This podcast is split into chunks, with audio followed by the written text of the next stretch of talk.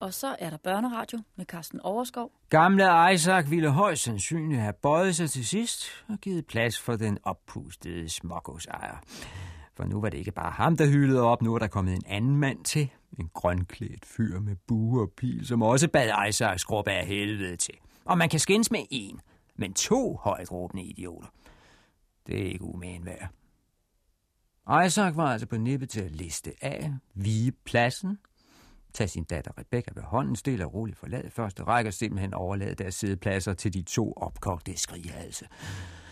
Faktisk var han allerede færdig med at rejse sig, da alting blev afbrudt, og alles opmærksomhed blev rettet et andet sted hen. For netop i det øjeblik kom prins Johan ridende ind på banen, tæt fuldt af stort og farvestrålende følge.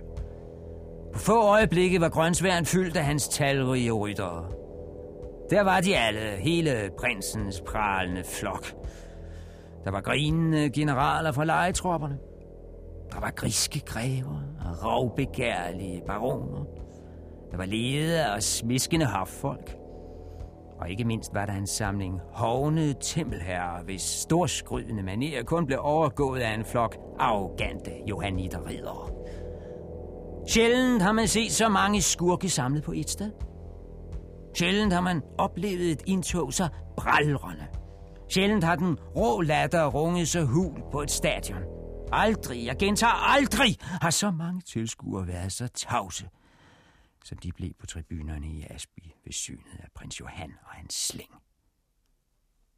Det siger sig selv, at abbeden fra Sjovbo Kloster også var blandt de udvalgte.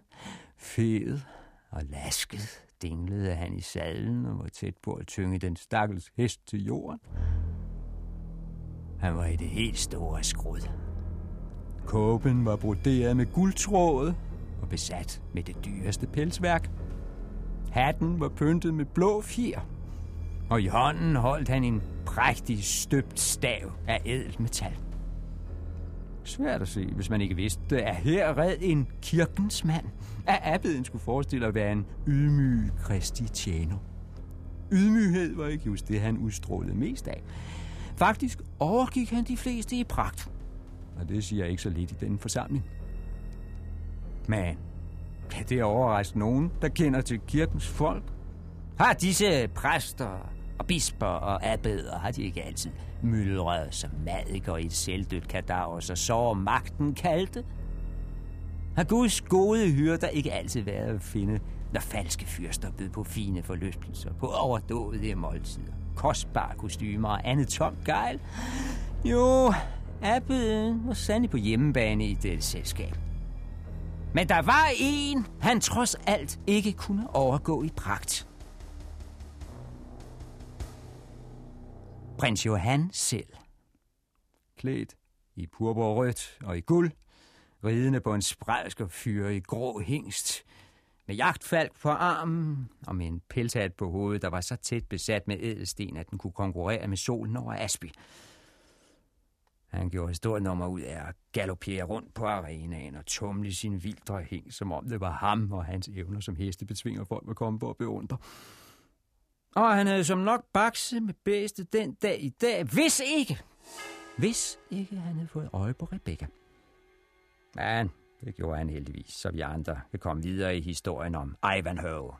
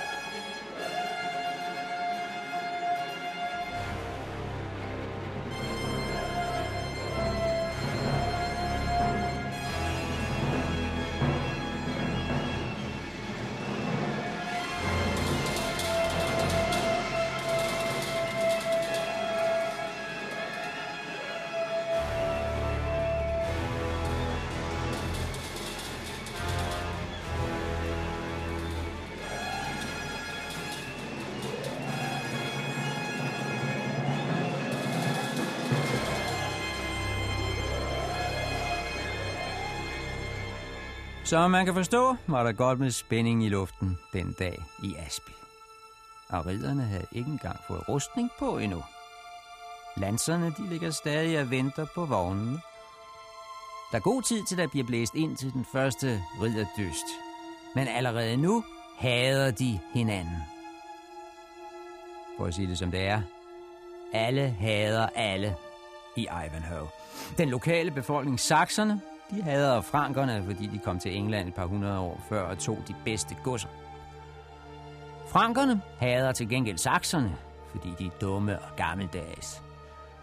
Men heldigvis så kan de fleste blive enige om at have en helt tredje, nemlig prins Johan, fordi han lumsk har tilrendet sig magten, mens hans bror, kong Løvehjerte, sidder fanget som gissel et eller andet sted på kontinentet. Og dertil kommer det almindelige småkævl, små adelsmænd, der hader de store, og omvendt selvfølgelig, trælle, der hader deres fod, hunde, der hader at vogte svin, og præster, der hader at skulle undvære god vin. Selv jomfruerne i England går rundt og hader. Jomfru Rowena for eksempel hader sin plejefar Cedric, fordi han har sendt sønnen Wilfred i landflygtighed, så hun ikke kan få ham. Og så er der Robin Hood. Han er helt i særklasse. Han hader åbenbart alle. Had. Det er det brændstof, der skal eksplodere om lidt. Had. Om lidt, når hornblæserne væder læben og sætter trompeten til munden.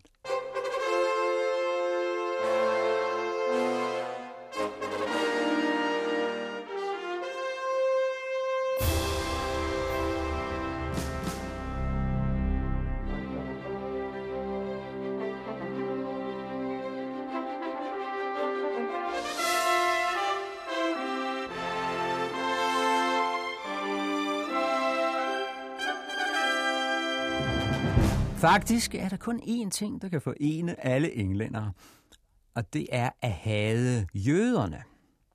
Så har de i hvert fald det at stå sammen om. Jøder, dem kan alle blive enige om at hade. Alle lige fra den usløste hofnar, over ridder, store mænd og kirkefyrster, helt op til prins Johan, selvom han lige har lånt et større beløb af gamle Isaac. Nej, jøder, jøder bryder de sig ikke om. Rart at have noget at samles om. For når jeg hader dig, og du hader mig, så er vi næsten nødt til at have nogen, vi kan hade i fællesskab. There they are, alive on the move. Pretty young, still improving. And in love. Restless young zeros in a haze. A reckless blind faith taking their own sweet time. Their own sweet time. To right and rhyme there.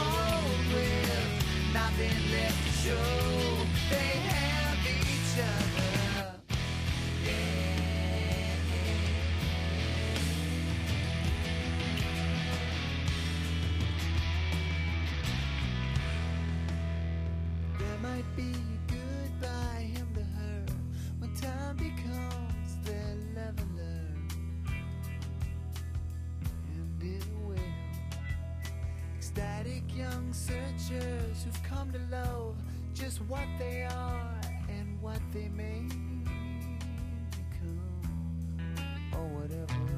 The magic and chaotic scenes in the sun and the mirror.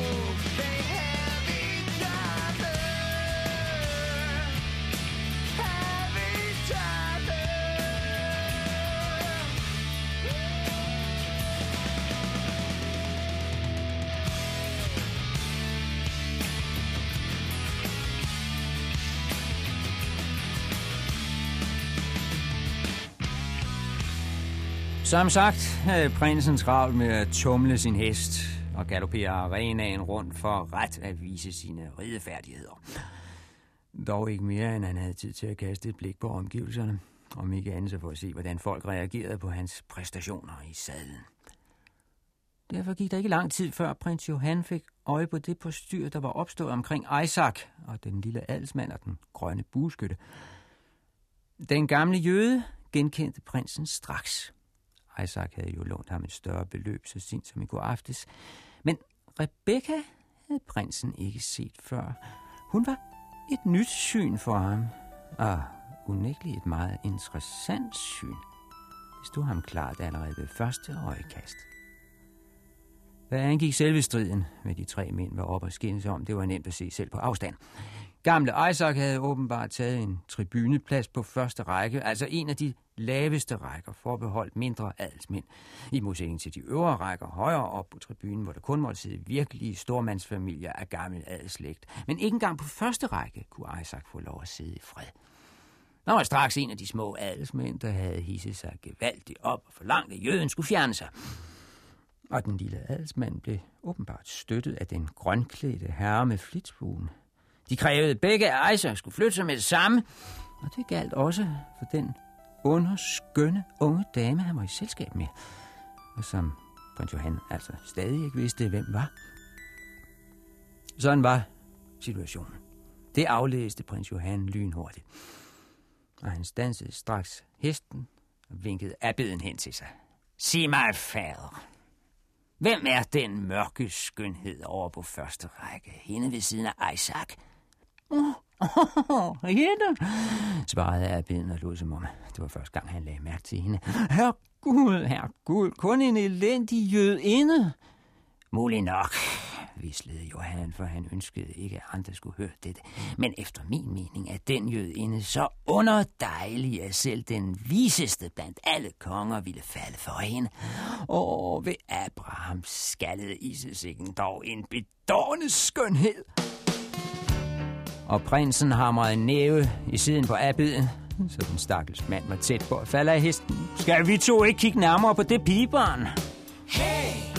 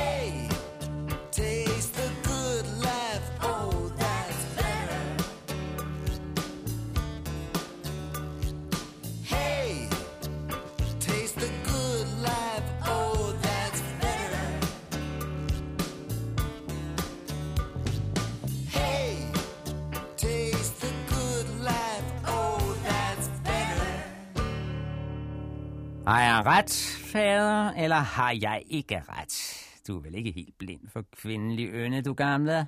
Selvom du selvfølgelig er en meget, meget, meget, meget heldig mand, der skuer lige lugt gennem skønhedens blindværk. Jeg ved jo, du er en klosternatur, der til enhver tid skyr kødets lyster. Kirkens mand er du helt ud i den sidste lunds af din fede krop. Men alligevel, dine safter kan vel ikke være helt tørret ud. Indrøm det blot, fader. Den pige er i en klasse for sig. Abbeden måtte finde sig i disse sataniske bemærkninger. For prins Johan var ikke alene prins, han var den reelle regent over England for tiden, og den slags har lov til at sige, hvad de lyster. Jo, svarede abbeden. En, en vis uh, udvendig skønhed kan man vel ikke frakende pigebarnet, det kan man jo. Sarons rose og dalens lille, hvis jeg må citere Salomon. Ah, men husk nu, deres prinselige højhed, hun er kun en beskidt jødinde. Men abbeden talte for døve øren. Prinsen indsede ikke et ord. Abbeden kunne have messet hele Bibelen fra første til sidste vers, og prins Johan ville ikke have bemærket det. Ikke i den stund. Dertil var han for dybt betaget af Rebekkas skønhed. Skønt han naturligvis ikke vidste, hvad hun hed på det tidspunkt. Kun lige havde fået øje på hende. Han var totalt opslugt af Rebekkas gnistrende mørke træk midt blandt alle disse libleje englænder. Åh, oh, så mange løfter om glødende sydlandsk elskov hos en pur ung pige. Alle de hede nætter, som kun ventede på at tage deres begyndelse.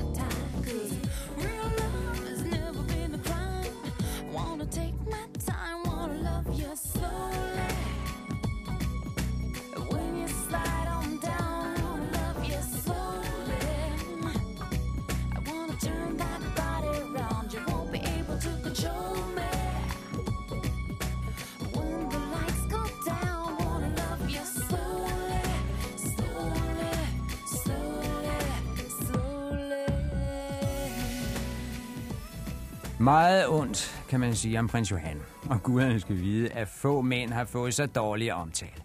Hverken samtiden eller eftertiden har holdt sig tilbage, når det drejede sig om at smede prins Johan. Alene til navnet Johan uden land. Det er en hån. Og den hån er fortjent. Det er svært at finde forligende træk ved den mand. Men én ting må man lade ham. Han havde evnen til lynhurtigt at spotte en skøn kvinde, selvom hun befandt sig midt i en tusindtallig skar. Han formåede at pille hende ud af mængden på få sekunder og fastholde denne enkelte kvinde med blikket, som var hans øjne de to tænger i en pincet. Prinsens dømmekraft med hensyn til damer kan man ikke klage på. Og hvad Rebecca angår, tog han ikke fejl. Den pige tålte sandelig sammenligning med de mest fejrede skønheder i England. Det kunne han hurtigt slå fast som en førende kender på området. Han konstaterede, at Rebekkas unge skikkelse virkelig kom til sin ret i den østerlandske klædning, hun havde på. Den smøg sig om hende på en gang. Stramt og løst henkast. En dragt, der intet kunne skjule, men som tværtimod fremhævede alt og derved kom til at røbe kropsformer, der var forbløffende moden for hendes alder. Og den lille gule turban, den stod forbløffende godt til hendes sorte hårpragt. Og de dybe, strålende øjne. Og de fint tegnede øjenbryn, og de perlehvide tænder, og de utallige sorte lokker, der snåede sig ned ad hendes bare hals. Alt dette var så yndigt og betagende, for ikke at sige besættende, måtte prins Johan indrømme over for sig selv, at hun ikke stod tilbage for nogen af de skønheder, han havde lagt øjne på i sit liv, og det var ikke så få. Rebecca indtog helt klart førstepladsen. Hun overgik alle, her i Asby, såvel som i hele hans rige. Alt det var prinsen i stand til at registrere på ganske få sekunder, og på betragtelig afstand, så helt tumpet var han ikke.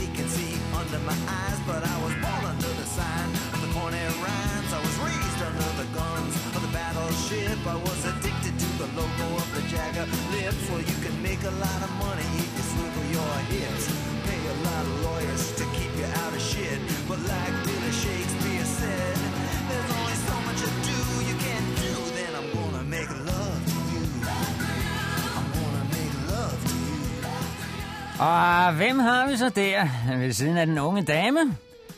Prins Johan dirigerede sin hest tværs over turneringspladsen hen imod adelstribunen. Og ingen på stadion var længere i tvivl om, hvem han havde i tankerne.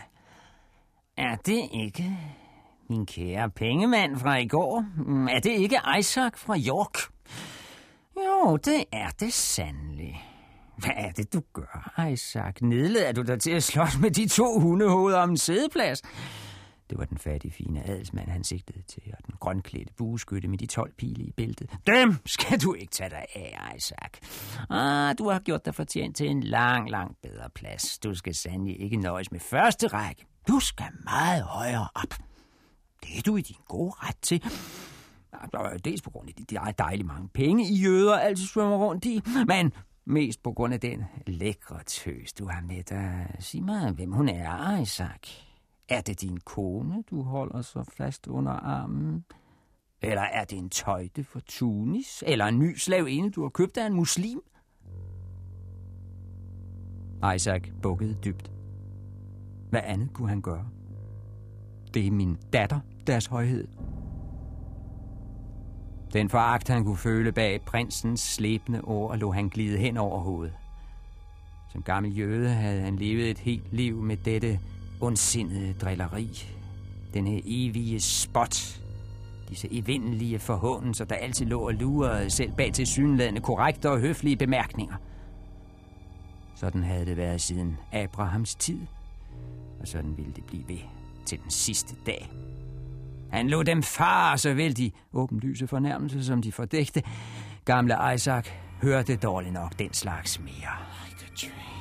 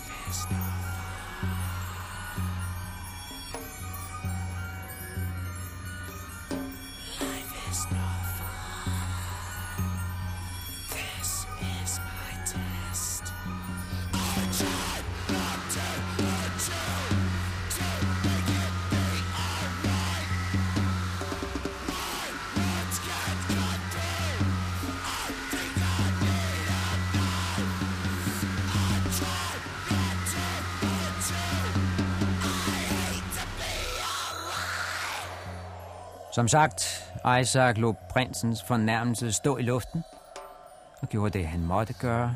Han lod det fare, og han lod pigen træde et skridt frem, så hun kunne neje for prinsen. Må jeg aller underdanigst præsentere min datter Rebecca? Ja, det kan du tro, du må, grøntede prins Johan. Og han åd hende med øjnene nu, da hun bøjede sig dybt for ham, og derved blottede så meget, at han ikke længere behøvede gætte på, hvad der befandt sig under kjolen. Nu fik han alt at se. Og han takkede sin Gud for, at han var blevet siddende højt til hest, og derved havde bevaret det fulde overblik, for de fantasier, han havde gjort sig i minutterne før, de blev langt overgået af virkeligheden. I'll always think of you inside of my private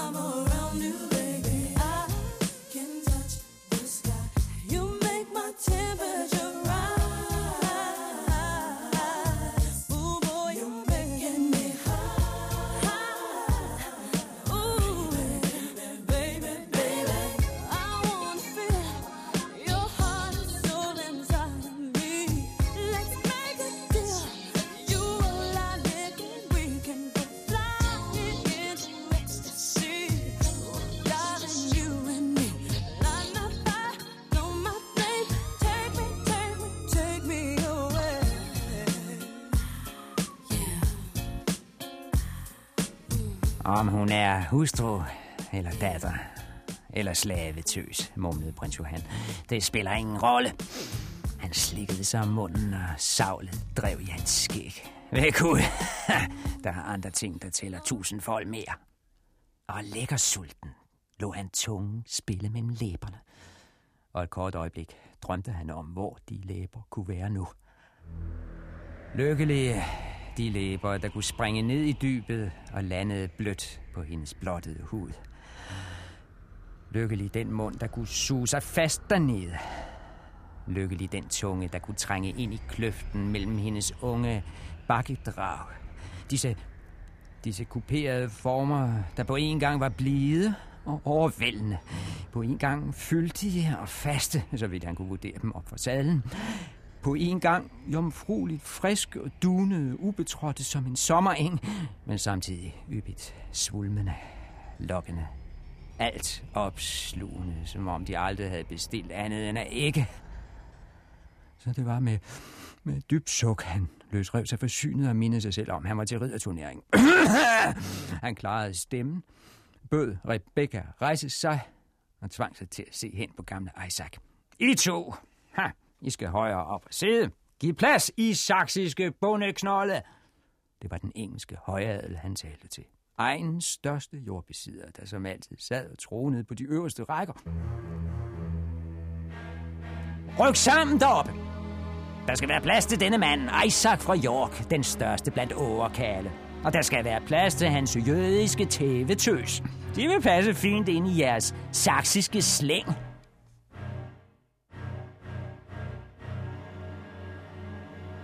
På den måde lykkedes det prinsen i samme åndedrag at fornærme stort set alle tilstedeværende. Jøden blev hånet, og jomfruen, og de lokale stormænd, og samtlige sakser, nu han alligevel var i gang, og det var cirka 90 procent af alle på stadion.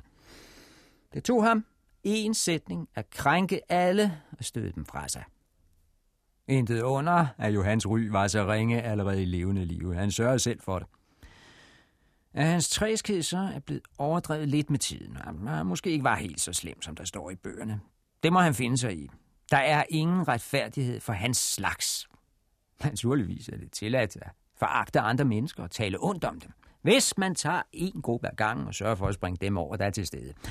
Det bliver ovenikøbet regnet for klog politik. Men, men den, der åbenlyst røber sin foragt og gør det over for alle på én gang, hans ry er ramponeret for tid og evighed.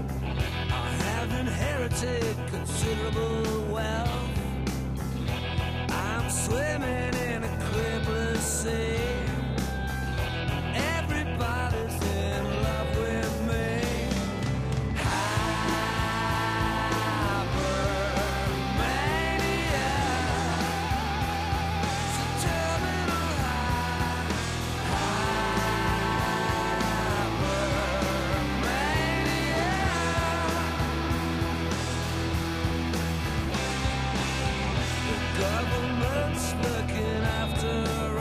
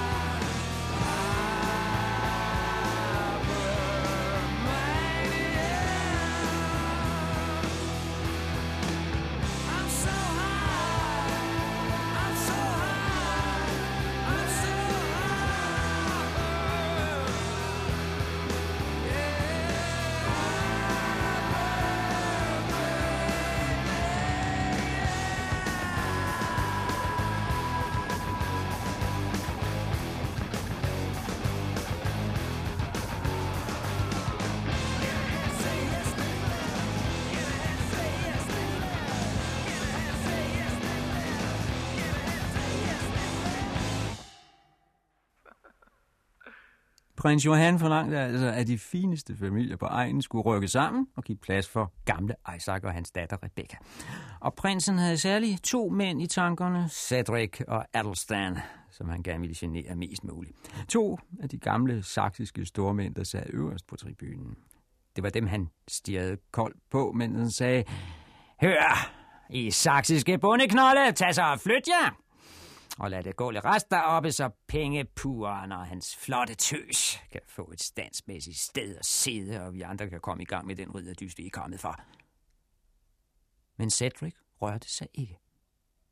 Og Adelstan slet ikke. For Adelstan var sandt at sige lidt af en sinke. Ganske køn, kraftigt bygget på sin bedste alder, men unægteligt temmelig død i sværen. Sløv, dorsk og sindrægtig. Der var dem, der påstod, at hans sløvhed blot var langsomhed. Men han havde svært ved at beslutte sig til noget som helst. Andre, og de kom nok sandheden nærmere, de mente, det skyldtes druk. Der var blevet drukket kraftigt i Adelstans saksiske slægt, slægtled efter slægtled tilbage i tiden. Og han selv holdt sig heller ikke tilbage. Det så man tydeligt på hans store, klumpede næse. Det var helt blåviolet af vin og af øl. Alt det drikkeri skulle så have sløvet hans åndsevner, og de var ikke noget at skrive hjem om i forvejen. Hvorom alting er, så sad Adelstan og glåede ned på prinsen med store øjne og åben mund, både forvirret og forbløffet. Du har slet ikke sivet ind, at det var ham, der skulle flytte sig. Prins Johan var rasende. Se det saksiske svin. Han er åbenbart fat i søvn deroppe. Bracy! Bracy! Tag din lanse og prik lidt til ham.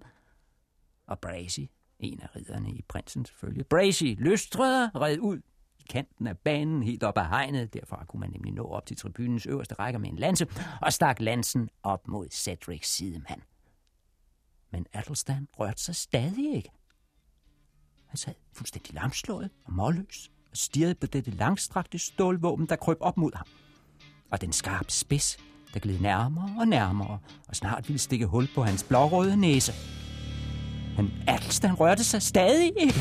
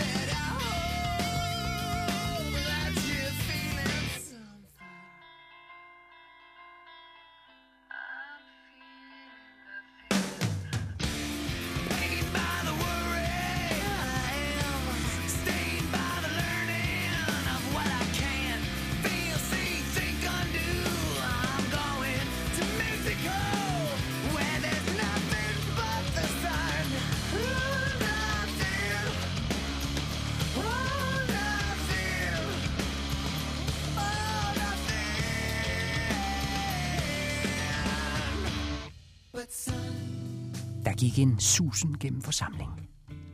Der blev mumlet og visket banen rundt. Ville Erlstein blot blive siddende og lade sig prikke af Bracys lanse? Men i sidste øjeblik, før den ramte Alstans tud, trak Cedric sit svær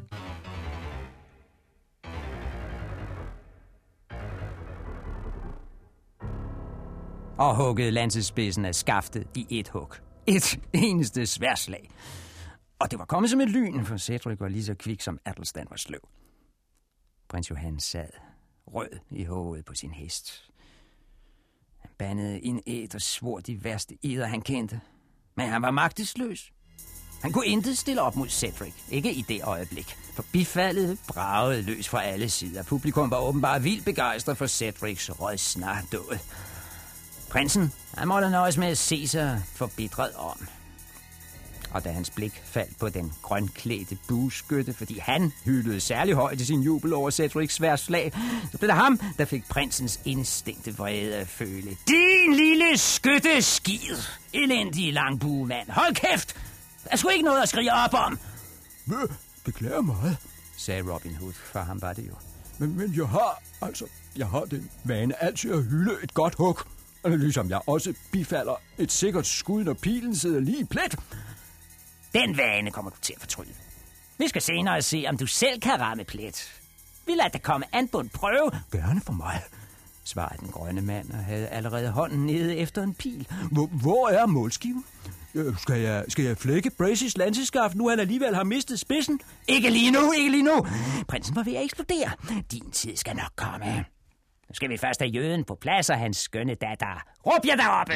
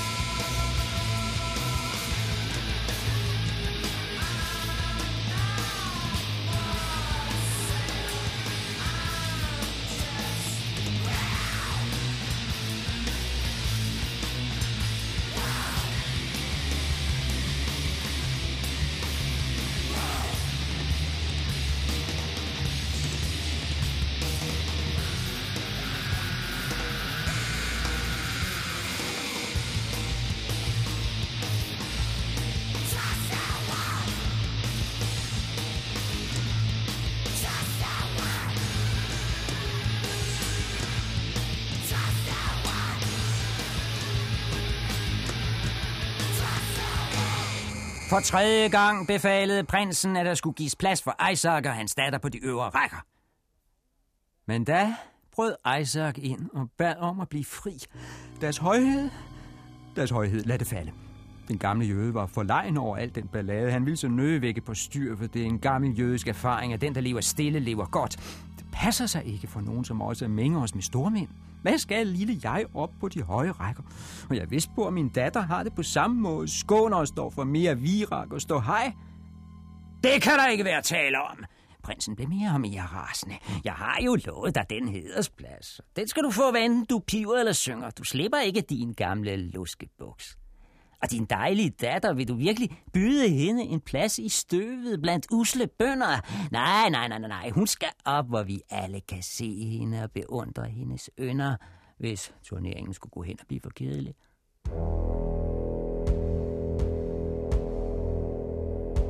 Og modstræbende begyndte den gamle jøde at stige op ad den stejle tribune. Beskæmmet var han.